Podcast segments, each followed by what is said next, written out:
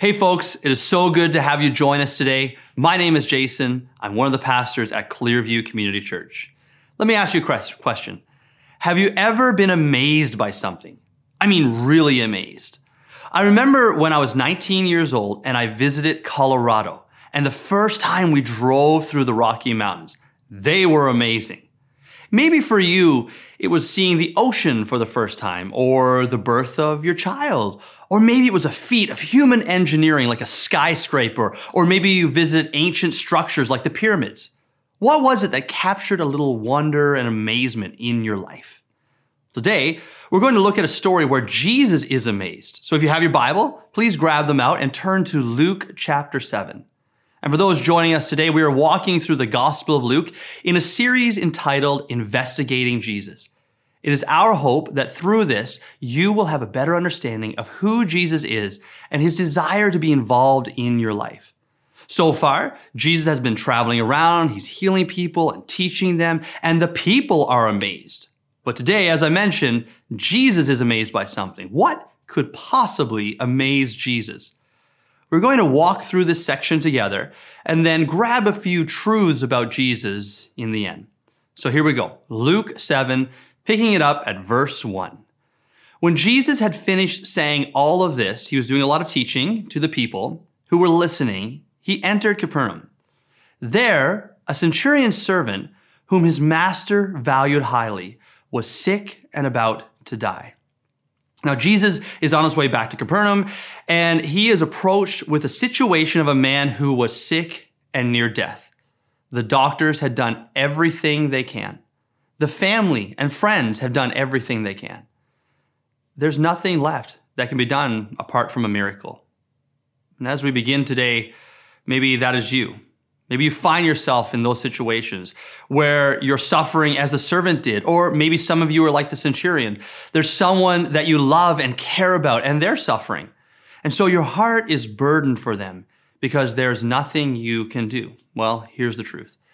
There come times in our lives where we are pushed to the limits of our own resources.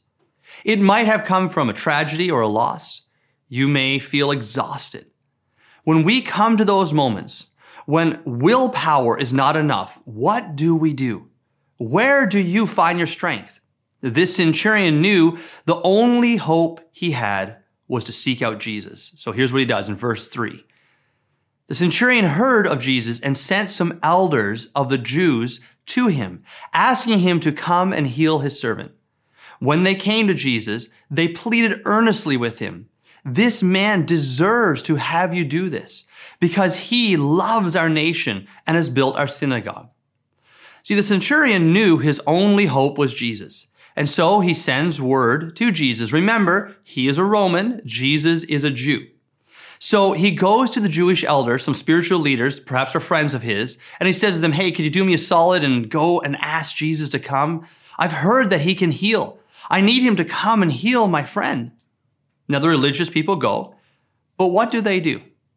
They tell Jesus, "This man deserves to have you do this. Jesus, you owe this guy because he built our church, their synagogue." I want you to catch this because religious people tend to work this way. Their view of God is always rewards-based. If I do certain things, God, you owe me. They're always keeping score. God, I've given my money, I've attended church, I've volunteered, you owe me. But I want you to hear me. God owes you nothing. God gives us life and breath. God is obligated to no one. But because he is loving, he gives us his grace. Grace, by definition, is receiving what we don't deserve.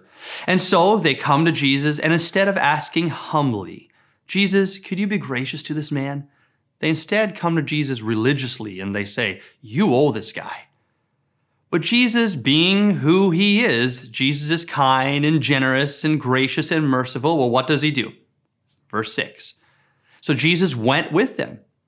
He was not far from the house when the centurion sent friends to say to him, "Lord, don't trouble yourself, for I do not deserve to have you come under my roof. That is why I did not even consider myself worthy to come to you. But say the word, and my servant will be healed.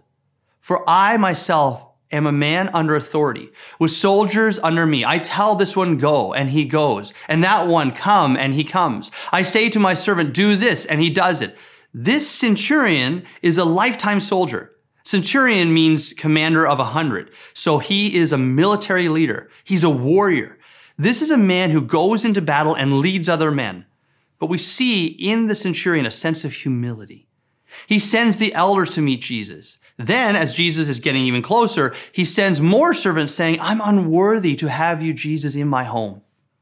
How many of you, if Jesus said, I'm coming to your house, you would say, oh, don't bother. No, most of us would think, this is going to be great. I mean, I'm going to get photos with Jesus and videos with Jesus, and my social media is going to go viral. But not this guy. He thinks, you know what? I don't need to waste Jesus' time. Jesus is very important. Jesus, you don't even have to come. Just say the word and my servant will be healed. He is very humble. In verse 9, we read Jesus' response. When Jesus heard this, he was amazed at him. And he turned to the crowd following him and said, I tell you, I have not found such great faith even in Israel. This is a huge statement. Remember who was walking with Jesus? Those religious leaders that had been sent. Jesus' disciples are with him.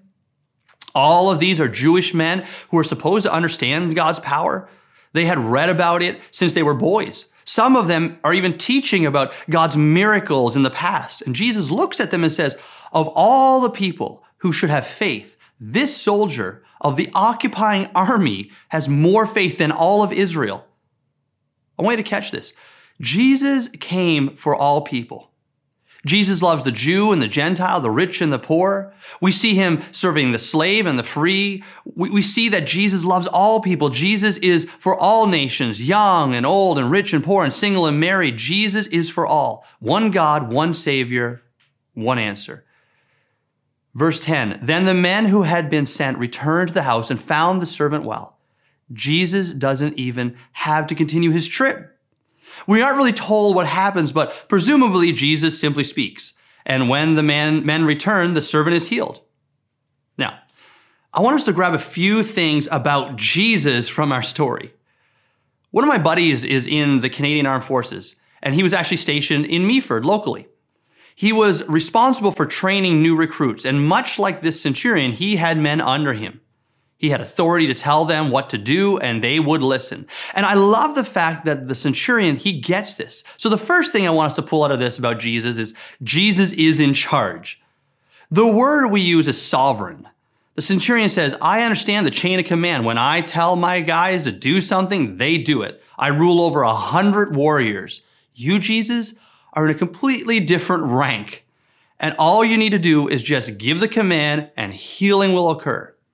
Jesus is God become man. He has complete authority. So listen to me.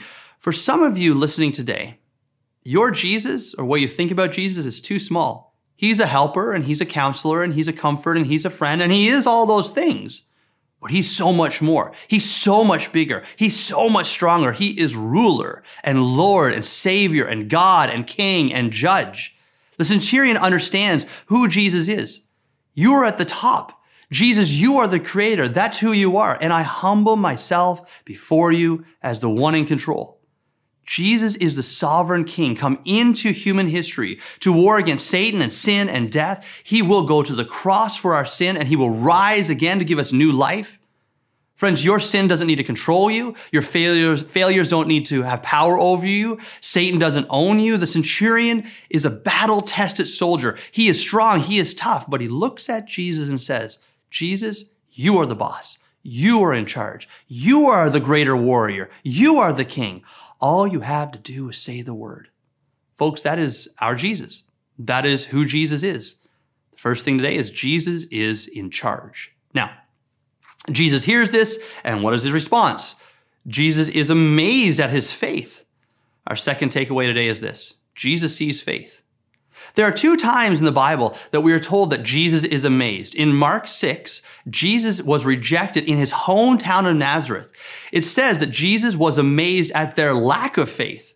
And here, Jesus looks at this man's faith and he's amazed. Because this man understands Jesus is God. He understands Jesus is in command and he trusts him.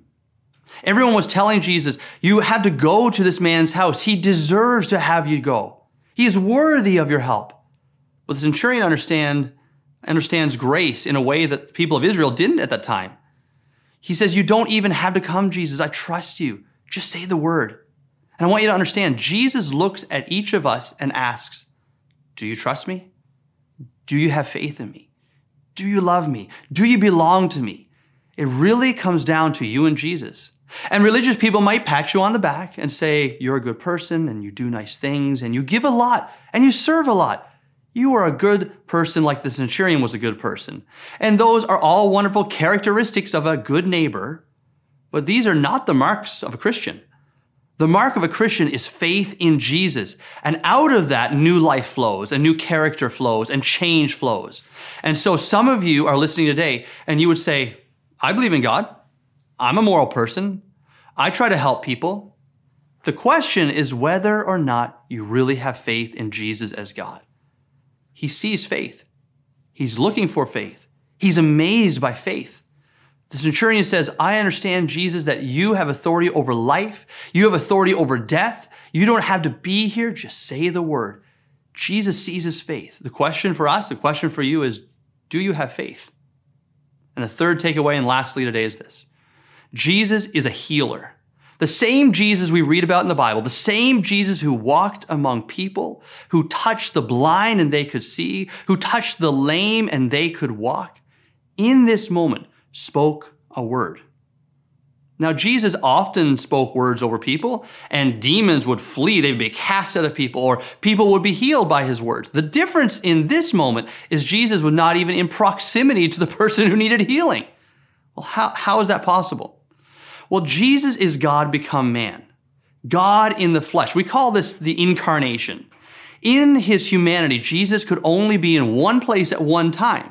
We read that he's actually walking to Capernaum. He had to get there physically, but he is also fully God. And the divine nature that filled Jesus is also everywhere. God's presence wasn't bottled up in Jesus. God's presence in Jesus was actually already in Capernaum. The same Jesus who created everything with the sound of his voice. That is all it took in this moment for Jesus, who is God in the flesh, to heal the servant, just the sound of his voice. He didn't have to be there physically. God's presence was already there. Now, I've shared this personal story before, so bear with me. When I was 12 years old, I was diagnosed with Crohn's disease, and I spent a lot of time in the hospital. And I don't know if I've shared this part of the story. I had heard about Jesus and I've been taught all the stories about God, but one day my parents, who had been sleeping in the hospital, had to go home. We lived about half an hour away, and they wanted to get some rest and get a shower. And I remember laying in bed wondering, actually thinking, like, where is this God that my parents talk about? Where is God in this moment? And the Spirit of God reminded me of a powerful promise. God said, never will I leave you. Never will I forsake you.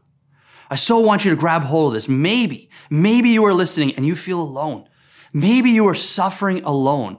And if you're like me, you read about Jesus and you read of how he walked with people and he touched people and he ate with people. And you think, man, it would be so great to see Jesus in front of me.